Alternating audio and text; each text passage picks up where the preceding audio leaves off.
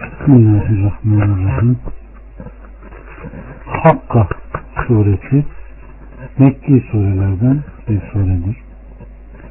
Rahman ve Rahim olan Allah'ın adıyla. Birden 12'ye kadar. Gerçekleşecek olan nedir o gerçekleşecek olan? Hangi şey bildirdi sana gerçekleşecek olanın ne olduğunu? Semut ve Ad tepelerine ilecek olanı yalanladılar. Bu sebeple Semut azgın bir sesle helak edildiler. Ada gelince onlar da uğultulu azgın bir fırtına ile helak edildiler. Onların kökünü kesmek için üzerlerine yedi gece sekiz gün rüzgarını estirdi. Halkın kökünden sökülmüş, hurma kütükleri gibi yere yıkıldığını görürdün. Şimdi onlardan geri kalan bir şey görüyor musun? Firavun da ondan öncekilerde ve alt üst olmuş kasabalarda hep suçla gelmişlerdi. Rablerinin elçisine isyan etmişlerdi. Bunun üzerine o da kendilerine gittikçe artan bir şiddetten yakalayıverdi. Gerçekten su bastığı zaman sizi biz taşıdık gemide. Ki bunu sizin için bir öğüt ve ibret yapalım. Ve anlayışlı kulaklar anlasın diye. Hakka kelimesi kıyamet gününün isimlerinden birisidir. Zira kıyamet gününde Allah'ın vardı ve azabı gerçekleşecektir. İşte gerçekleştiren anlamını hakkadır. Bunun için Allahu Teala o günün durumunu tazim ifade ederek hangi şey bildirdi sana? Gerçekleşecek olanın ne olduğunu buyuruyor ve ardından da o gerçekleşecek olan kıyamet günü yalanlayan milletleri tek tek sayarak nasıl helak ettiğini ve neden helak ettiğini bildiriyor. 13'ten 18'e kadar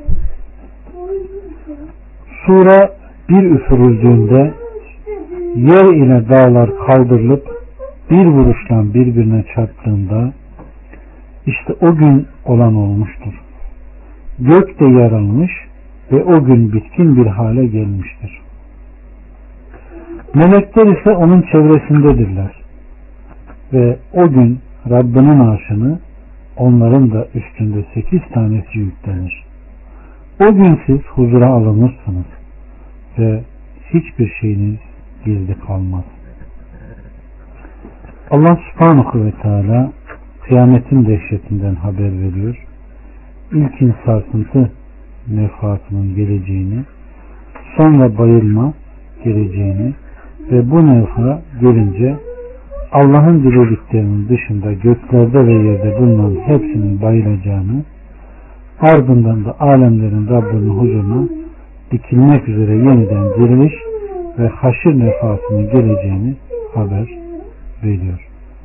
Ve o gün Rabbinin arşını onların da üstünde sekiz tanesi yüklenir. Bunlar kıyamet günü arş-ı alayı meleklerden sekiz tanesi taşır. Bu yüce arşın olması ve Rabbimizin kudretindendir. 19'dan 24'e kadar kitabı sağından verilmiş olan der ki alın işte okuyun kitabımı. Doğrusu ben bir hesaplaşma ile karşılaşacağımı sanıyordum. İşte o hoş bir ayet içindedir. Yüksek bir cennette ki meyveleri satmıştır. Geçmiş günlerde peşinen işlediklerine karşılık afiyetten yiyin için. Allah subhanahu ve teala kıyamet günü kitabı sağından verilenlerin mutluluğunu ve bu mutluluktan dolayı duydukları sevinci haber veriyor. Öyle ki kitabı sağından verilenler sonsuz sevinçlerinden alın işte okuyun kitabımı der.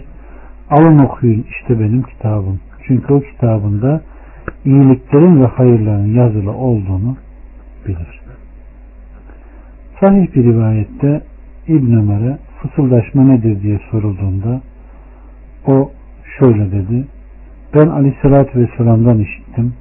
Kıyamet günü Allahu Teala kula yaklaşır ve ona bütün günahlarını ikrar ettirir. kul mahvolduğunu görünce Allahu Teala ben dünyadayken senin bu günahlarını örtmüştüm. Bugün de onları bağışlıyorum. Sonra onun iyilik kitapları kendisine sağ tarafından verilir. Kafir ve münafıklara gelince ve şahitler Rablarına yalan uyduranlar bunlardır derler. Bilin ki Allah'ın laneti zalimlerin üzerinedir.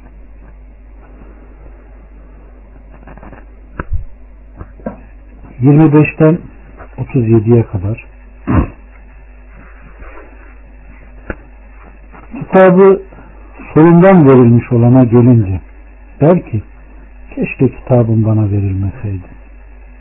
Hesabımda ne olduğunu bilmeseydim. Keşke bu iş son bulmuş olsaydı. Malım hiç fayda vermedi bana.